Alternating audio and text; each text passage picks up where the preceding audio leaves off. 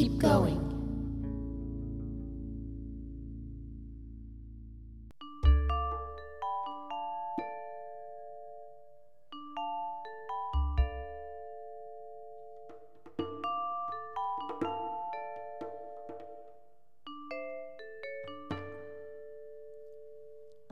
Howdy, y'all. From beautiful Austin, Texas, my name is Steve, and this is the Keep Going Podcast. This week, we're going to talk about shoes. This episode was recorded in August of 2023, a couple months ago, and it just took us a little while to get out. In it, we talk about shoes and not really whether or not we should be wearing shoes, but more of the foundations of why footwear came to be, both historically and from a physics perspective and from a marketing perspective. So it's a little bit of a glance inside the minds of two folks who have a lot of experience with running shoes and just framing the conversation about shoes. So it's pretty interesting. And speaking of shoes, Atreyu has a brand new shoe out. I know you're not used to ads, but I'm going to throw an ad out there because Michael's made a pretty kick-ass shoe. Check it out at atreyurunning.com. I also have put out something new, and the Running On Purpose podcast is back. It has 2 episodes out now. You can check it out anywhere that you get podcasts, and I hope you enjoy it. I'll be telling you about it a little bit more over the coming weeks, but I just wanted to get it out there and say, hey, there's some stuff out there. Check it out. And enjoy this episode that we call Do We Really Need Shoes? Godspeed, y'all. Godspeed. You've just further illuminated crazy. I don't even know what to... All right, we'll talk to y'all next week. Shit. Fucking reset. Let's try it again. All right. 9:39 Thursday, August 24th, and we're gathered here in the living room. How far afield the two of us can go. Yeah. I do want to make a statement, though. I miss Brother John. Me too, man. I miss Brother John. We're gonna pour a little coffee out for our dead homie. He's not dead. He's still with us, but he's not with us here in play. And so I'm pouring a little out for him. Yeah, me too. I miss my brother. I wish he were here with us. And this topic this week is we're really missing him this week because it's he would jam on this topic. Yeah. So the topic, I do miss John. I brought this topic to the table. Michael came in, and this is very Michael pertinent. So if it takes Michael a few minutes to get into the flow, be patient with him. Yeah. Because I just threw a heavy at him by saying my topic was, do we really need shoes? And I saw the lights turn on in his eyes, but then I saw his soul recoil from since you spend all your days in the world of thinking about shoes and working with shoes and dealing with shoes. But I was on a run this morning on the trail, and I took my shoes off for a little while. And that's nice. I did a little barefoot running, not with barefoot shoes, but with literally no shoes on. I'm really trying to kind of tap into this earthing thing, yep, which I do believe in, and there's a lot of really good hard evidence for the long-term benefits for doing this for extended windows of time that aren't anecdotal. They are definitely empirical now at this point. Of course, the scientific establishment is having a really hard time articulating and describing why this is having its effect, but so I get into it, and I'm a bit of a hippie anyway, and I'd gotten away from it for a while, and I didn't spend much time doing it, but I did it for a little while, and I just flashed in my head is like, God damn it, I wish I didn't need shoes, but God damn it, I need shoes. Mm-hmm. So then I just thought this would be a really cool conversation, like talking to a guy who has all of the last 5 years of your life have been almost a dogged, pretty single-minded focus pursuit on optimizing the footwear options, playing with variety of footwear options, having theories, blowing theories up, flexing, adjusting, moderating. And I just thought, gosh, here's a fundamental topic I think every runner would be very interested in discussing and hearing about. They probably have a preconceived notion about it, which is really good. Yes, we need shoes. But have they really gotten down underneath it And I think that's what I'm hoping we can do today. Yeah, that'd be awesome. I'm finally ready to hash this thing out. I spend,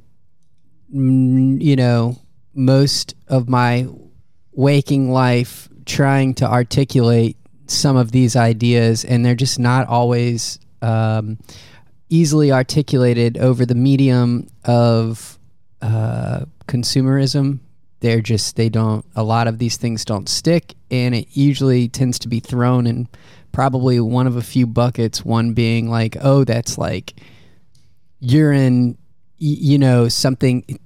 It's easy to say born to run territory, and then it's easy to say you're in lukewarm territory or you're just in the consumerist territory. And it's just like, can we just eliminate those buckets? It's like the political system. Can we just fucking talk about what is and what isn't? Well, now, my friend, you're feeling my pain, because I have this same theory around training theory. Yeah. And a lot of what we talked about in the last few episodes have been wrapped around my concept of everything all the time, or what I call a spectrum of paces. And sure, because I'm also butting up against preconceived notions and ideas that are based in scientific thought, because science is important and essential and necessary for how we learn and grow as human beings. But then people take a study that's limited or focused on a particular parameter or trying to do something, and then they extrapolate all these rules, principles, foundational elements around it that then muddy the waters or don't muddy the water. In fact, they unmuddy water that is needing to be muddied and unmuddied, right? It's like we need to put a study in that says X, and then make sure that study then constantly has some kind of contextual arrangement. What are we talking about? Who are the users? What's going on with all these things? And so we get a study, somebody writes something in an outside magazine about it, and then somebody says, okay, we should just take this. Or they'll see it in a training theory. Right now we've got the Ingebrigtsen brothers running really well. Everybody now wants to do double thresholds. It's like, there's nothing wrong with double thresholds, and they're actually really, really cool. But do you understand the whole contextual arrangement around it? What's going on? Why it's happening?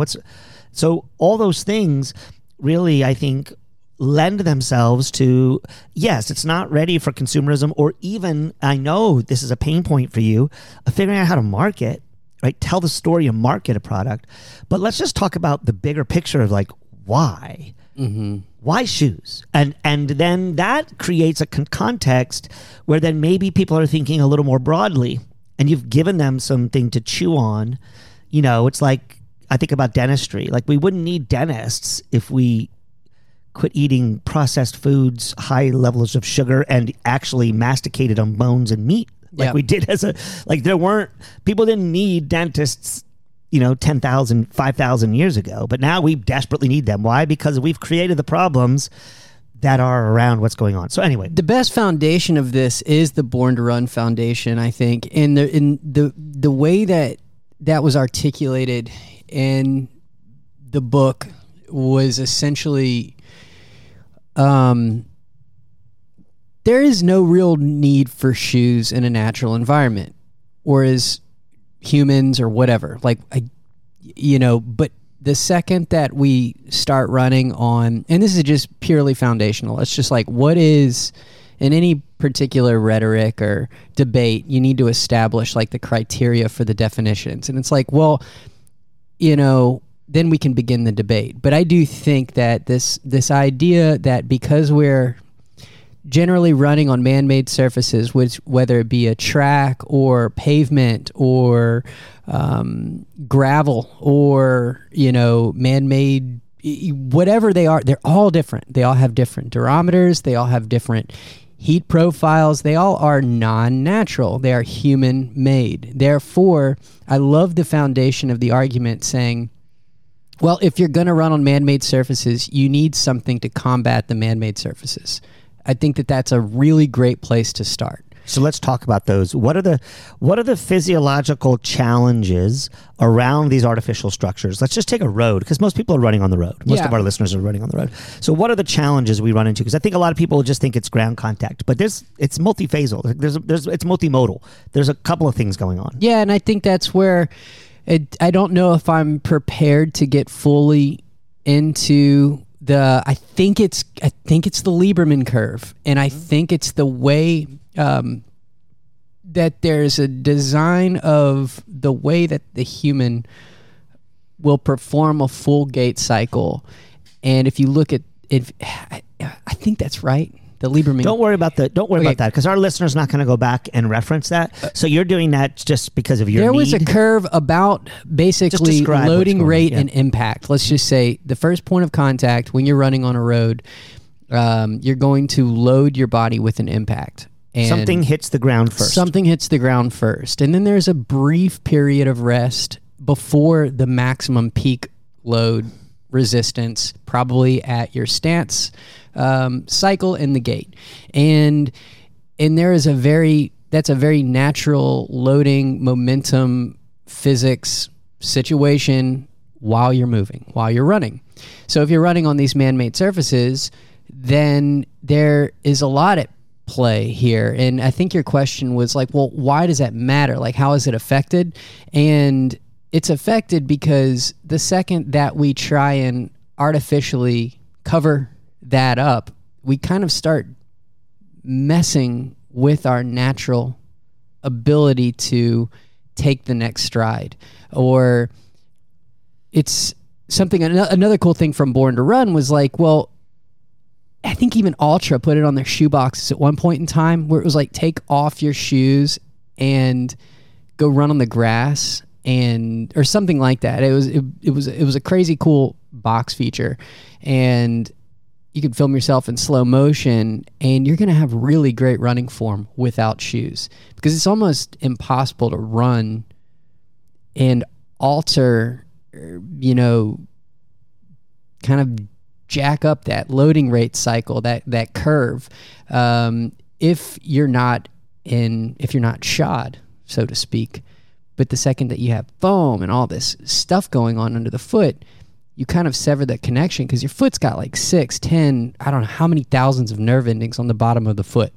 And the second that you kind of sever those connections, then you're severing the ability for the brain to kind of give neurological transmissions back to the foot.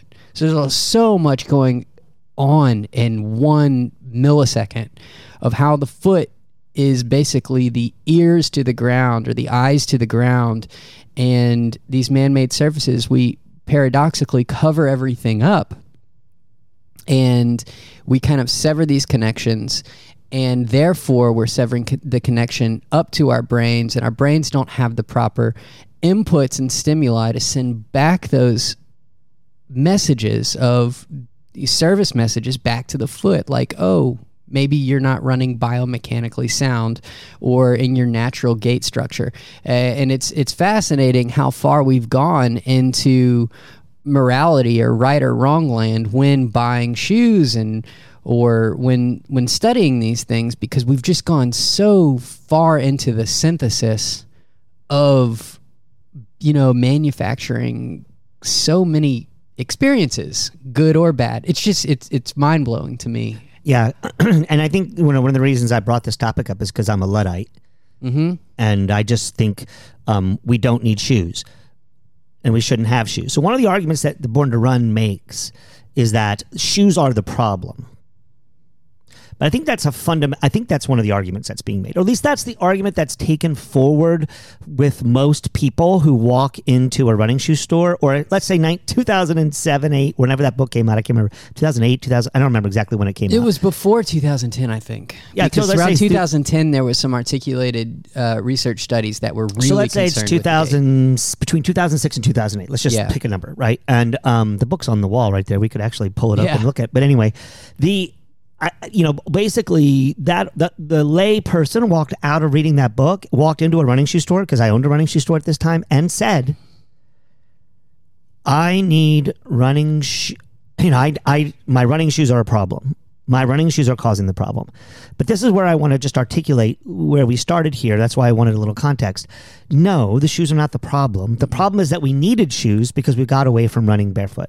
And we got away from running barefoot because we're running on really hard man-made surfaces that don't allow for us to safely land on the ground. And I think there are two pieces here. One is what's going on to the skin of the foot, like what happens when you run on a track, because a track is a pretty forgiving. But if you run a mile on the track barefoot, you're not going to have any skin left on the bottom of your foot. You're going to need a sock because it's going to rip the skin off of your foot, because it's a man-made surface. It's not, if you do the same thing on asphalt, if you run on crushed granite.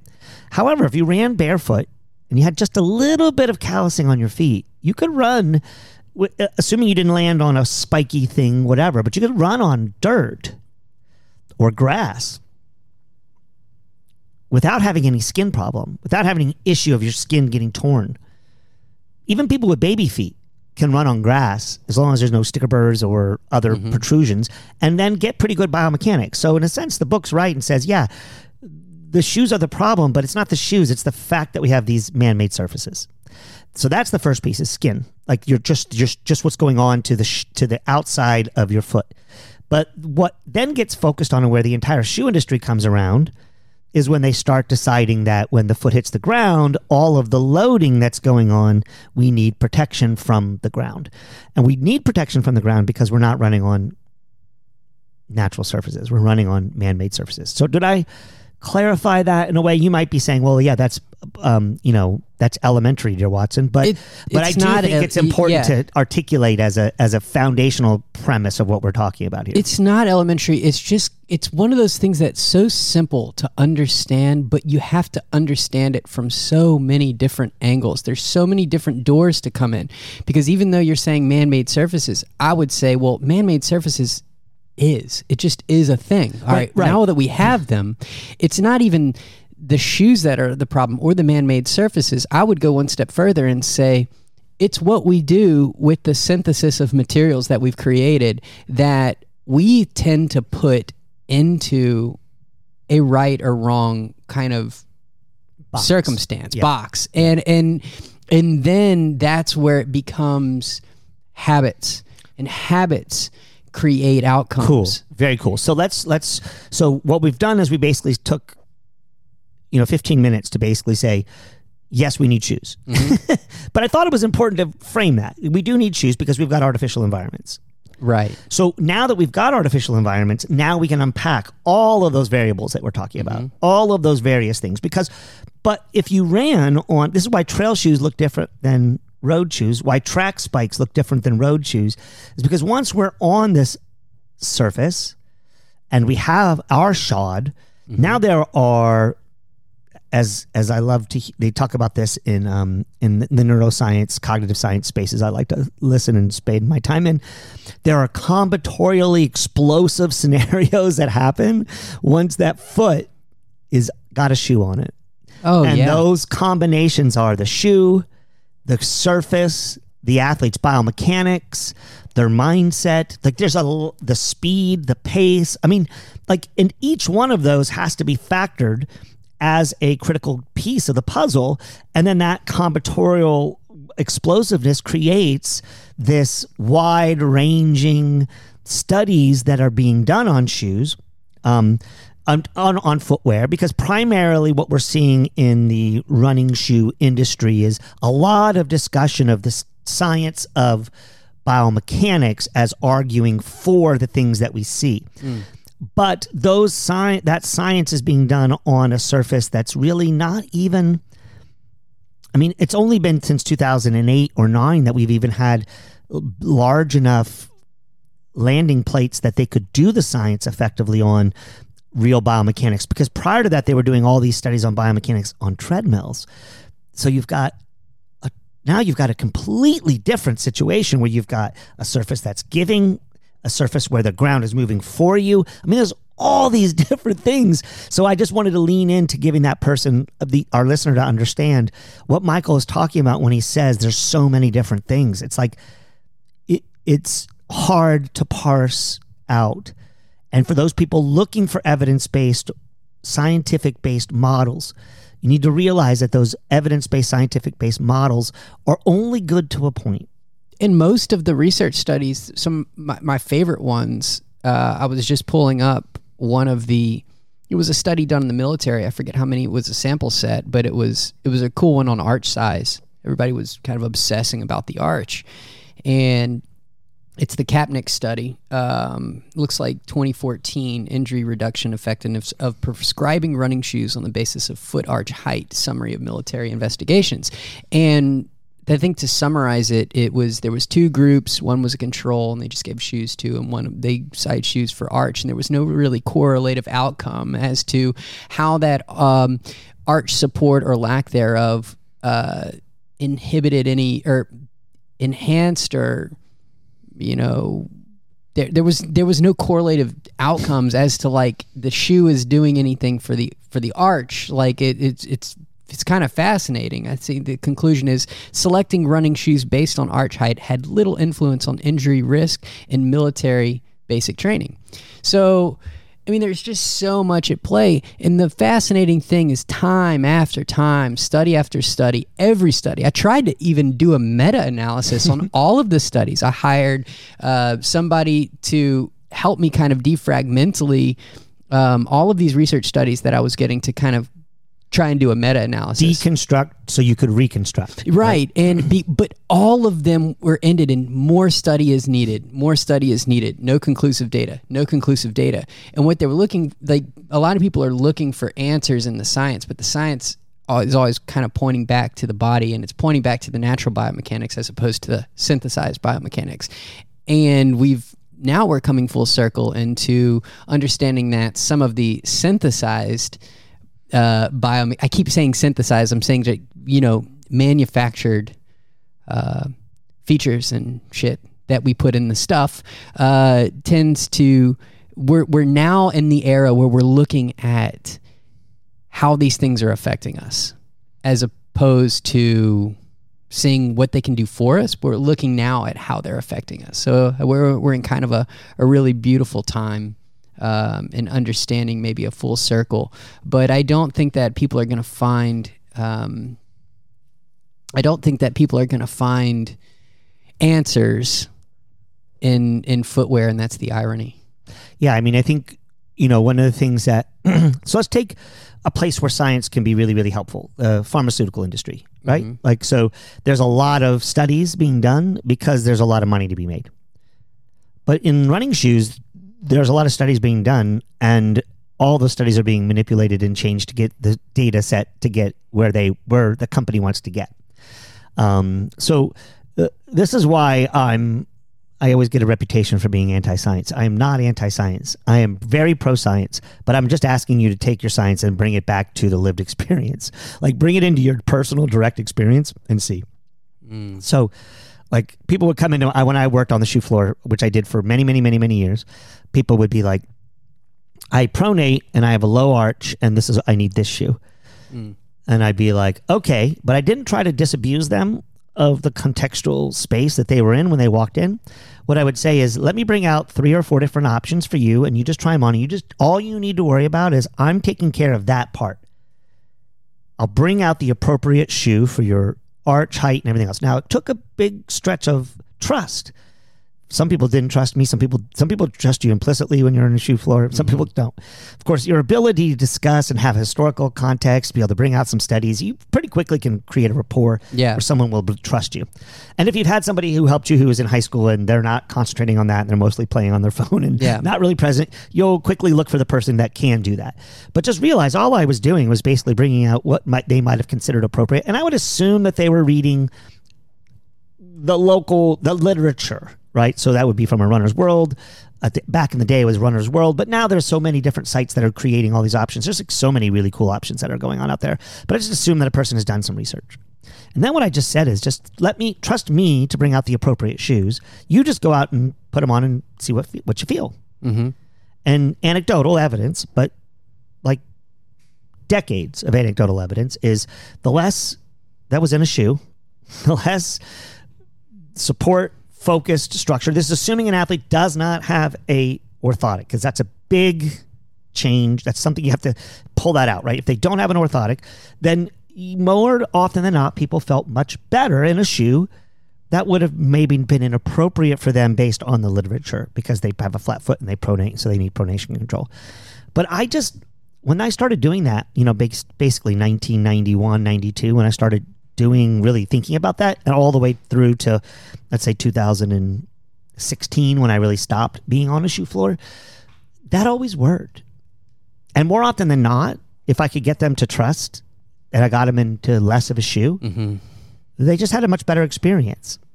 Yeah. Now, sometimes they would come back and bring the shoe back and say, oh, no, you got me in the shoe that's not appropriate. Or they would argue with me in the moment. And I would just say, well, but if it feels good, it's probably working. And why is that? So that's my question for you, Michael. Why, if I have, basically, what's that, like 20 years of anecdotal evidence that says put them in less of a shoe?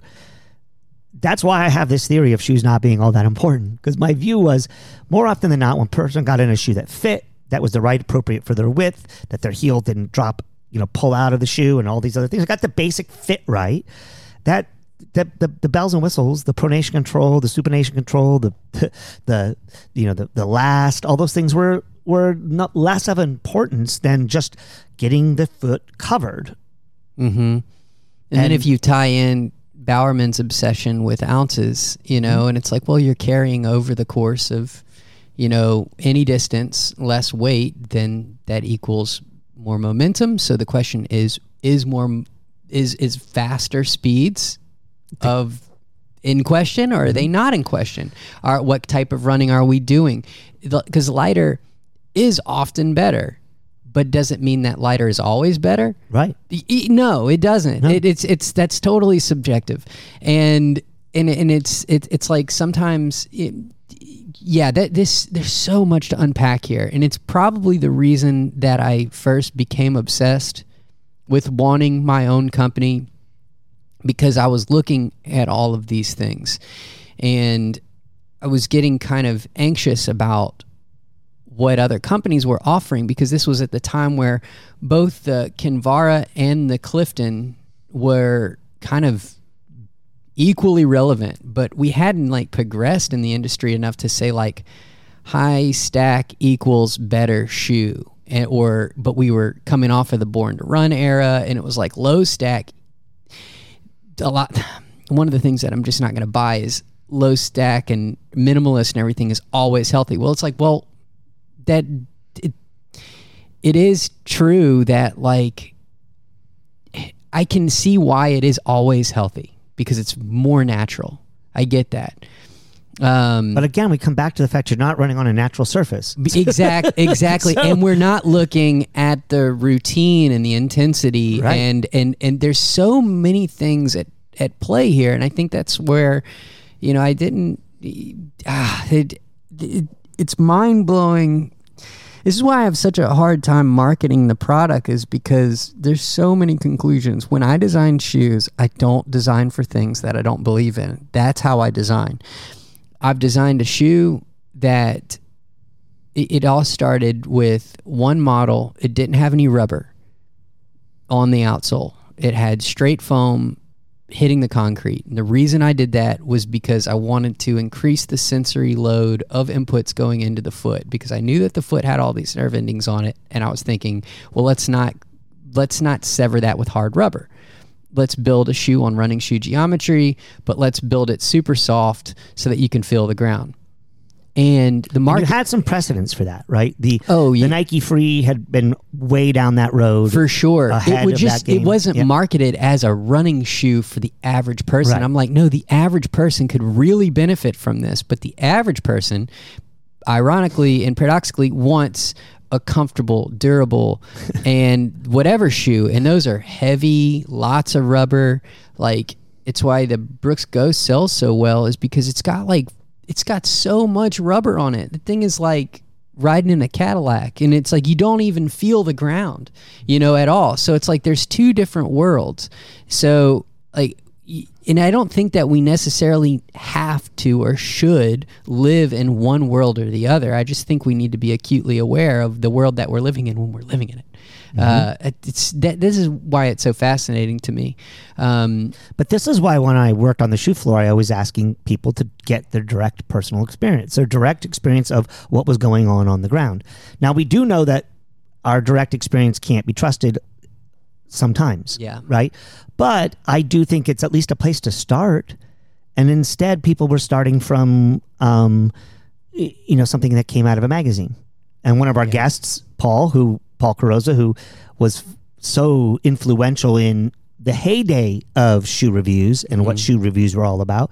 He and Bob Wishnia, another local Austin guy. Actually, he's from the East Coast, but he lived here for a long time. They kind of created the world that we now live in. And, you know, from 2000 to 2010 or so, well, I say 1995 to 2005, maybe 2010, like the idea of having a shoe review was designed to give us clarity, certainty, and assuredness that a product was quality. But all of those were based on false premises from my perspective that assumed that shoe was the right shoe for everyone. And this is, you know, really kind of the model that your business is built on, that if you give them just a few basic options, that they will find the right thing to be in. And that's true, but many of the shoes that were being recommended by the shoe lords were posted, had all kinds of plastics in them, had all kinds of things mediating and moderating the movement of the foot through the natural planes of motion that happen when it hits the ground. Mm-hmm. And that part was always hard for me. I mean, I lived in that world and I wondered, and I could get conspiratorial really quick about why was this shoe when none of the people who were running in it liked it? Why was this shoe editor's choice? Mm-hmm. And I saw how the sausage was being made, and those people were honest, being very honest and forthright and open. At least I thought so, and I believe so. But I do see how somebody could be like, yeah, but who's influencing that? Like there's all kinds of ways for people to be led astray. I mean, because when somebody comes into the shoe floor, I mean, believe me, I did this as a shoe salesman. I sold them what I wanted to sell them, and I could make them convince them. A good shoe salesman can sell you whatever they want to sell you, and they will give you that user experience because they will seed certain keywords, certain ways to get you to think about a thing. I try not to do that. I mean, I did it sometimes because I would be so tired and I just wanted somebody to pick a shoe, and some people would try on 17 pairs of shoes, and you're like, oh my God, I can't take this anymore. Let me just tell you what you need. But what was remarkable through all of that process was I could pick 4 to 5 shoes off the wall. I bet you Paul would agree with this. 4 to 5 shoes off the wall and throw every other shoe out, and 99% of the running populace would be just fine in one of those 5 shoes. But on the shoe wall were 99 problems. Oh, yeah. And then that's where I was like, you know, it's even when I went to all of the REIs, and I was just recently tech repping the stores, I would be like, there is a simple solution for this on a very complex marketing problem, which is your shoe wall. And I was like, go after the standard, you know, the standard deviations and kind of like the bell curve of what you have on your wall. Like, what does that mean? It means that, generally speaking, like, for example, the Brooks Ghost is a crowd pleaser. It's just a beautiful daily trainer. You know, I think 9 out of 10 people are going to love the Brooks Ghost. It's comfortable. It's got good step-in feel. It's durable. It's comfortable. Most people are looking for durability, comfort, you know, performance, but they don't. It's really on a semi-curve last, right? It's like basically on a semi-curve last. Yeah, and it's just a beautifully comfortable shoe, but it's not the lightest thing. It's not like, it's right down the middle, industry standard. And then you can go pull an Ultra or a Topo because those have a wide toe box. That's a deviation from the standard. Back in the day, that was Saucony, because Saucony had wide toe box. They had wide toe box. They still do to a narrow heel. Extent. Yeah, it's interesting. And then you could go pull a Hoka high stack. And I was like, in Atrey, you also got this, you know, zero drop situation, which was cool. So like, just give them the kind of the buffet. And I was like, we represent the middle. Like, our daily trainer that was, you know, is carried in REI is the middle. It's got a standard last. It's a straight last. It's your homage to the Ghost. Yeah, it's what the world wants when they think of a training shoe. Mm-hmm. And I'm like, okay, we've built it right down the middle. Like, what? Bring a Ghost. Bring that. Bring an Ultra. Bring a Hoka. And then from there, you can then understand how the person's going to react to that, because they're going to go home with what's most comfortable to them, and they're going to buy whatever they're resonating with. So that's like, I went through this whole little pitch and I had it all dialed in. I was like, this is how you triage the marketing problem, which is a shoe wall, because it is a marketing problem, because we're all saying a bunch of things that is or isn't in terms of what people need or don't need to buy.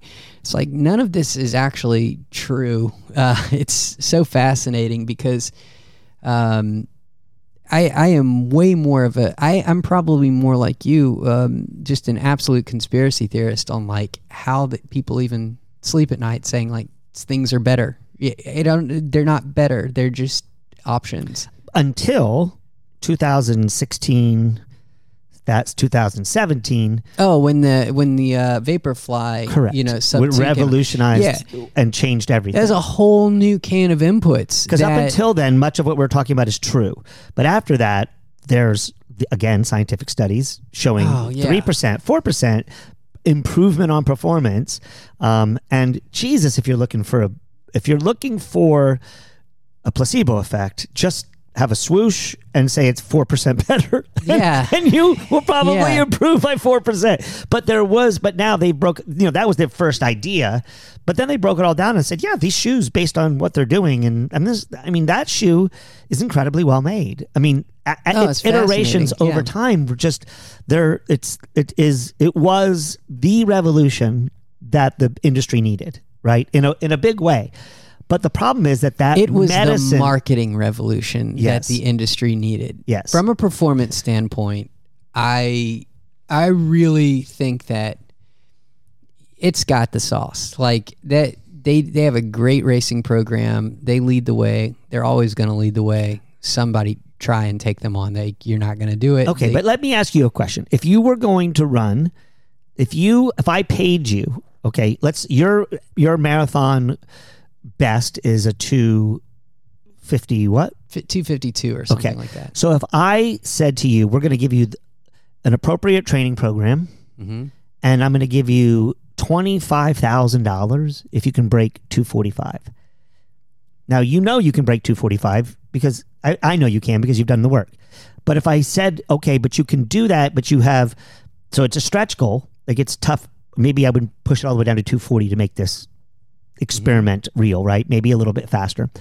And I gave you that money and I told you could do it in one of a non-plated shoe mm-hmm. or a plated shoe or these, in what we're talking about with what the Vaporfly does. You guys have one as well. You're bringing, you brought a modified version is about to come to market, right? Yeah. Mm-hmm. Would you choose the benefit? Do you believe that there's an improvement of a percentage based on having that technology and design in the shoe? It's a real thing, right? I do. Yeah, I believe in the benefit. I believe, to say nothing of the ethics of it, right? Each person will have to make their own decision. We have a World Athletics approved sub 40 millimeter stack height full carbon plate situation with what people are calling super foams or super critical foams and all that stuff. Like that's awesome. The reason that you're going to hear me now, we're about to talk about ours because we're about to launch an updated version, which mm-hmm. I'm really pumped about. And it cost us an Italian sports car worth of money to even produce the new foam. And it makes me sick at my stomach. But you are also like so excited upon the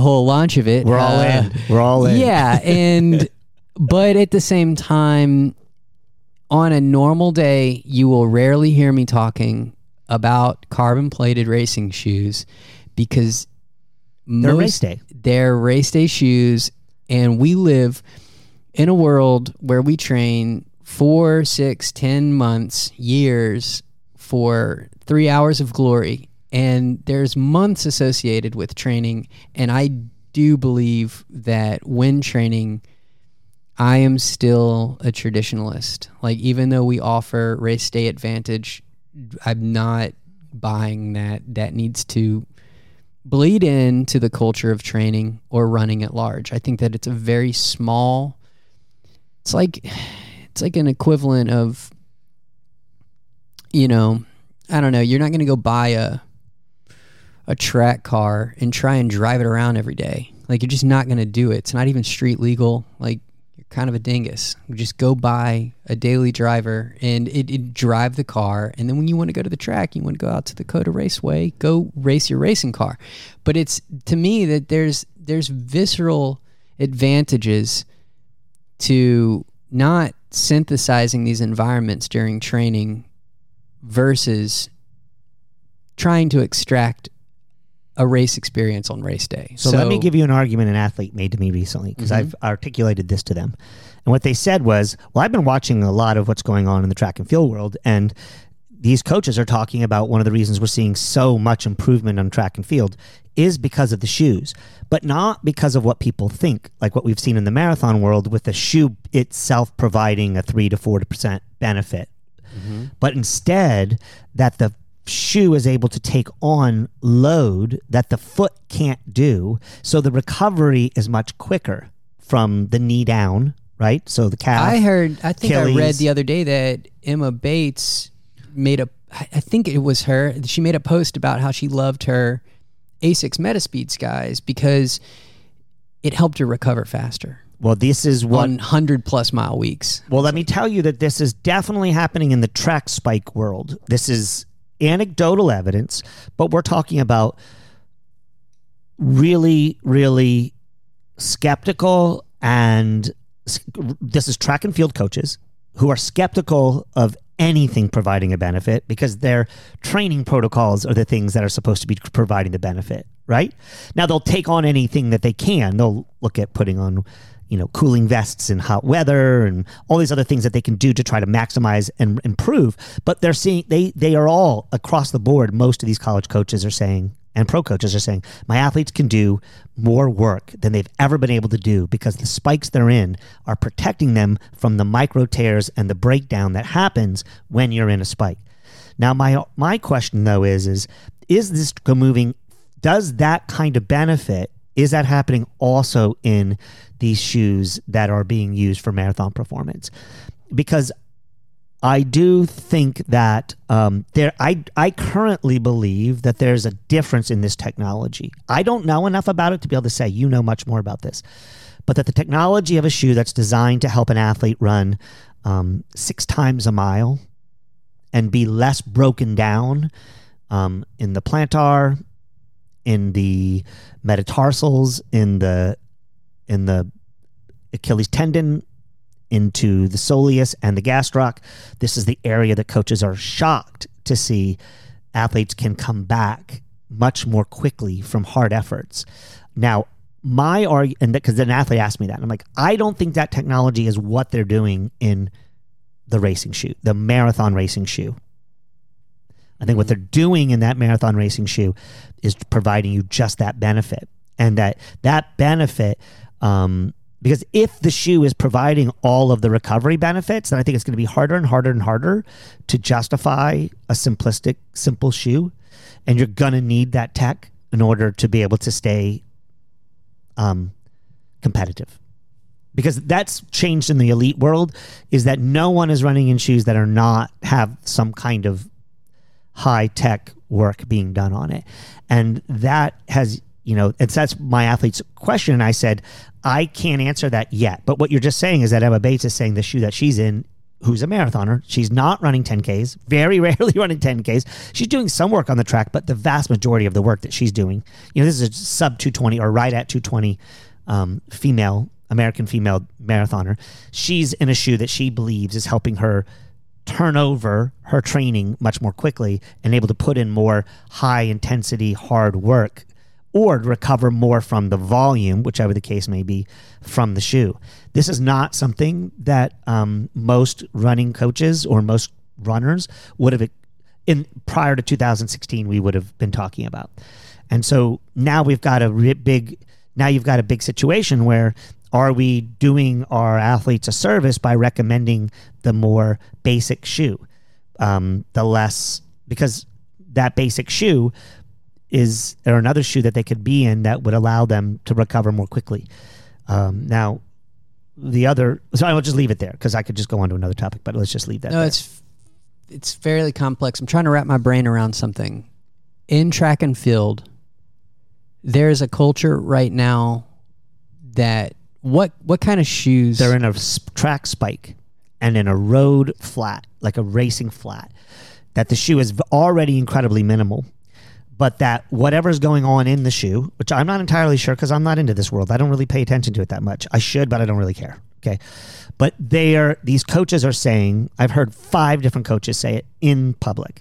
They're convinced that this new tech in these spikes is allowing their athletes to do more high intensity work longer and recover more from it. And so the coaches are surprised that the athlete has a third, like they're improving by more than 3%, 4%. They're seeing much larger improvements because their bodies are recovering. I think you might be referring to the Zoom Victory, like probably the Nike spikes, mm-hmm. where they've got like the airbags in them. Mm-hmm. And I'm fairly confident that we're all talking about the same thing in road and track. Cool. And where that comes into play is, and even Hoka and some new companies are starting to provide PEBA or supercritical based kind of like racing flat geometries for a proper racing flat now, not like a high stack super shoe, but like racing flats with like very rebound resilient materials. I would say that first of all, if there's common ground between track and field and road running, the marathon and track and field, and it would be I actually think that we're talking about the nervous system. And I think that we're not talking so much about the tech. I think that there's a lot going on with how we push ourselves when we're using these, synthesized products. And I think that a lot of it has to do with what kind of tools we have on and how we're using it. And I think that when you have a shoe that's viscerally more comfortable, I think that your nervous system responds favorably. And I think that that's a good thing. I also think that while that may be true, I don't think that you can get around the fundamentals. I do think that, were the Russians jumping off the ladders?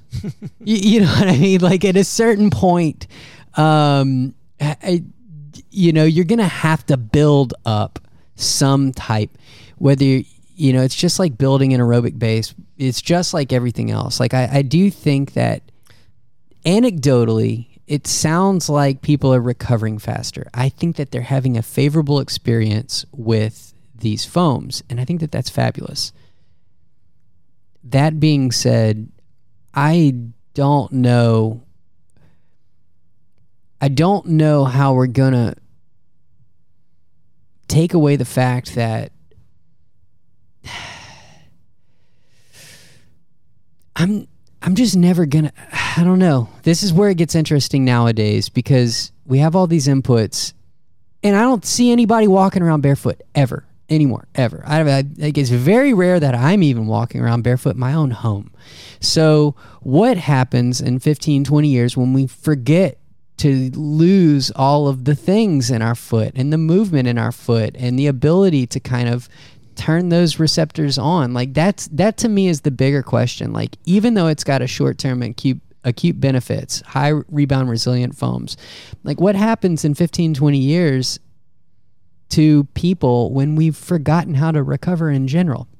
It may not ever affect our life, but maybe there's an evolutionary thing that's at play here. Like I'm thinking about the big picture. Like we're always wearing shoes and it's just fascinating. And in grounding, whether you talk to a shaman or you talk to somebody at your, wherever, there are benefits and there's alchemy in terms of grounding, and there's magnetic poles associated with the fucking earth. And there's all this kind of crazy stuff that I don't think we're built as humans to figure out. I think that they just are. There are things that exist. There is polarity. There is... Well, we would need a much broader scientific model where we would need to say... you would need to take the biological, mechanical, psychological, motivational. I mean, we just moved across how many different scientific domains.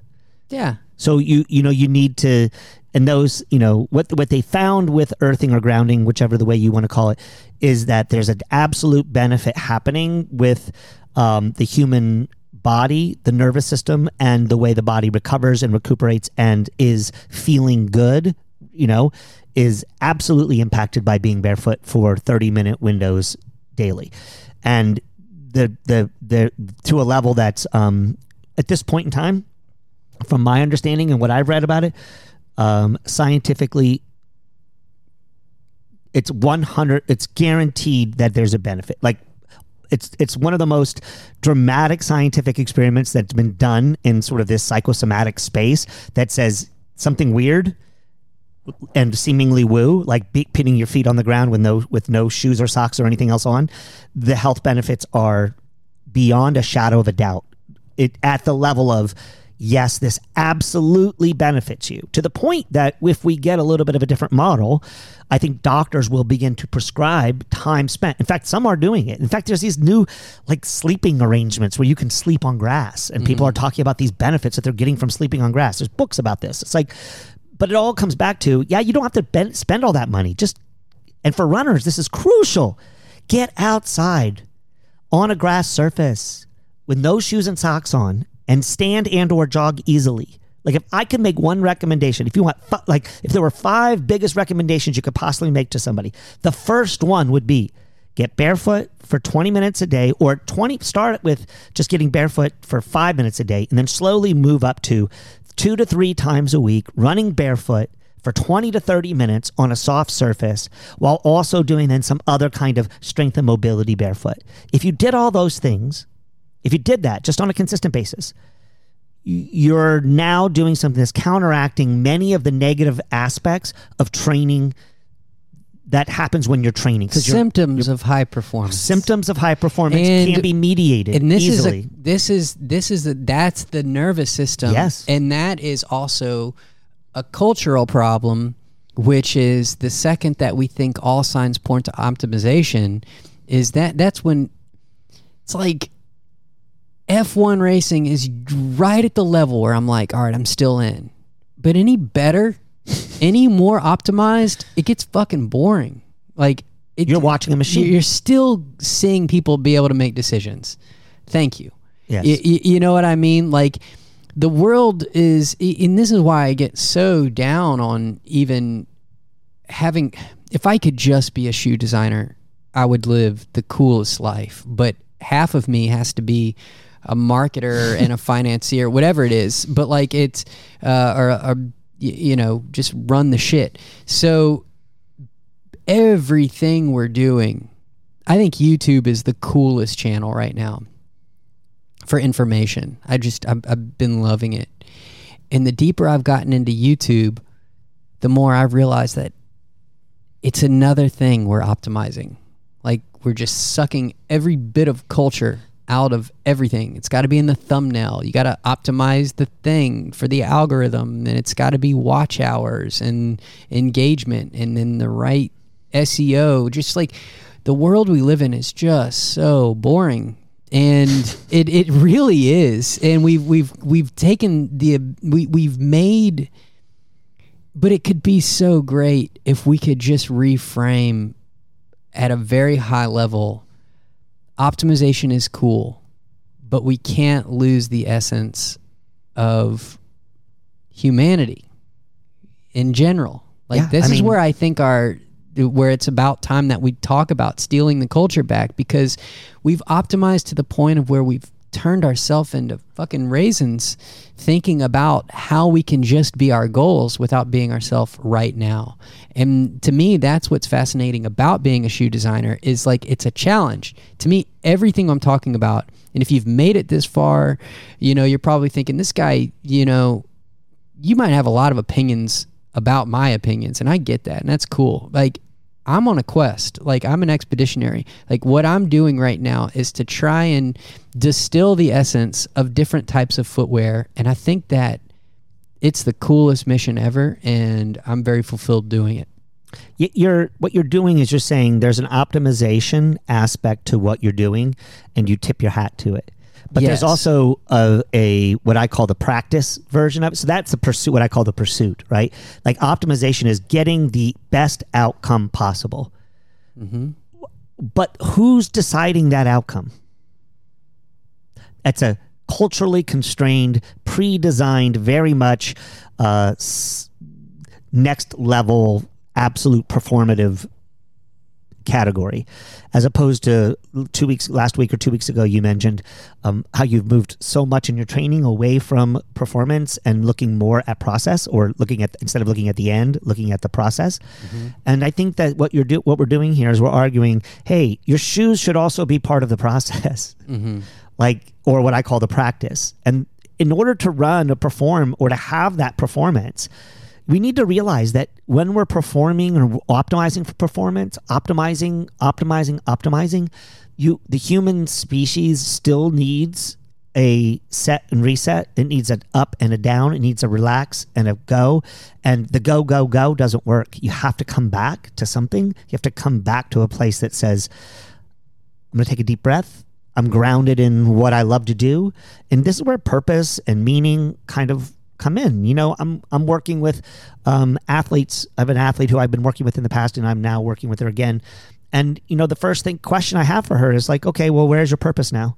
It's like, well, we were talking about, we got stuff to work on. We got workouts we need to do. It's like, yeah, but I can't help you with the workout if I don't know what you're doing. And she's like, well, I just want to get this particular time on this particular day and make this happen. Okay, but why? Well, why does it matter? It matters because when the shit hits the fan, you're going to need to go there. And then anytime that there's a problem, I have to come back to here, because this is your ground. This is where you're starting from. This is what is important. So ultimately, full circle, this conversation is, do we need shoes? No. But given modern life, yes. Mm-hmm. So think about it. Like, you do need shoes, but you also need to not have shoes to get back to some kind of primal place. And I'm not talking about OG original, going to be back to the Garden of Eden or back to some kind of primal, you know, hunter-gatherer bullshit. Like, no, just be a part of your ecosystem. Put your feet in the dirt. If you're on the beach, get your feet in the water on the beach. Doesn't matter where you get it. Just get barefoot, because that barefoot aspect is going to revolutionize all the other technologies that are available to you. But if you don't go there, then you don't have a base. You need that base to be set and appropriate and right. And getting barefoot is the best way to do that. But I will never own a pair of Five Fingers, because I don't buy that. To me, that's just putting more rubber on my feet, not allowing me to have all the benefits that I've now scientifically read are what I already felt at a deep primal level was important. That be barefoot. A couple of minutes a day, if not more than that, as often as possible, get my feet on the ground and to feel that. Now, of course, as soon as you say that, people are like, hippie, weirdo, woo. And what I'm saying is no. It's like, we can have all the advantages of our modern society, but we can't forget we're animals. Yeah, and we need to remember, too, that everything we buy is in competition with somebody else's thing that they sell. And all of the conversations that we're having is, oh, let me just raise my hand so I can get more in the front of the line for you to put that in the cart and put it in, you know, into the UPS machine so it can send it to my house. And everything is influenced by that basic necessity to be the thing. It's either healthier or not healthier or this or that. But the reality is, their tools, you can decide how to use your tools. I have a fucking hammer, and I use it for all kinds of things. You know, I don't use it for just hammering nails. Like, I use it for putting holes in walls every once in a while. You know what I mean? But like, you're not doing dentistry with it. Right? I'm not doing dentistry with it. And it doesn't always necessarily mean that a hammer is healthier for this particular thing. It's just like, you know, it's an interesting conversation, and I think that I think it's important to go. We're all very much influenced by. I don't know. Maybe I'm part of the problem. I'm just trying. Oh, not don't go to, there. Don't go there. Don't go. You know what I mean, though. But it's just it's like you chose to get into this because you were called from a creative perspective. Because we've already covered this. You're also staying in the space because you believe you've got a product that is valuable and useful and helpful. And from there, yes. Now the where you are part of the problem is just. The fact that to survive, you gotta make the argument. You gotta raise your hand and say, you know, this is what's up. And I just think that's an important thing to reflect on, which is like, hey, how much of our lives is being dictated to us, and how much of it? Because at the end, I've been thinking a lot about, and I'll end on by saying, I don't want to live my life and get to the end of this waking one and just be counting the chips and counting the wins and everything. I just want to have a good experience. So I think that goals, I'm thinking that goals are the most basic, one of the most basic needs is a goal, but it's also can be the biggest, it can also be the most insidious killer. Well, maybe that will segue to our next conversation. You know what I mean? Like, if we don't treat it with reverence in the process, like, it can be, we can create false realities and not be able to ground ourselves in reality. And I think that, you know, I don't know. I just think that running culture and the way that we've approached it lately, I'm more obsessed with, what did running feel like in the 70s? Did it feel like this? You know, what did it feel like in the 80s? What did it feel like in the 90s? And, you know, how do we find that? How do we wake up every day and not attach ourselves to our goals, but use them as motivational tools? And how do we live fulfilling lives? Like, I'm over trying to work to live to work. I just want to work to live at this point in time. Beautiful. Well, maybe that can segue to next week's conversation if we select. I brought 3 different topics this week. The first one is the one we just covered, which I'm not entirely sure we covered effectively, but we did entertainingly. Mm-hmm. But the second one had to do with this idea of goals and goal setting, and maybe we can go there next week. Or maybe we'll pull something else out of our rear end and talk about something completely different. I like the goals. Yeah. Been thinking a lot about them. Yeah, maybe that's something, and we know we're going into a big, heavy race time of the year for most runners. We've got a lot of folks focusing on some kind of fall-related races where performance and goal setting and how we set up our expectations revolve around that. We talk about goals a lot, but I think that understanding goals is maybe one of the most important things to be reflecting on every single day these days. Like, I don't know. I just feel like they're more important and need more time than we give them. I agree. Well, hopefully you guys enjoyed that. I do appreciate that it was wide ranging. We went a lot of different places, but yeah. Thanks for listening, guys. Take care. Godspeed.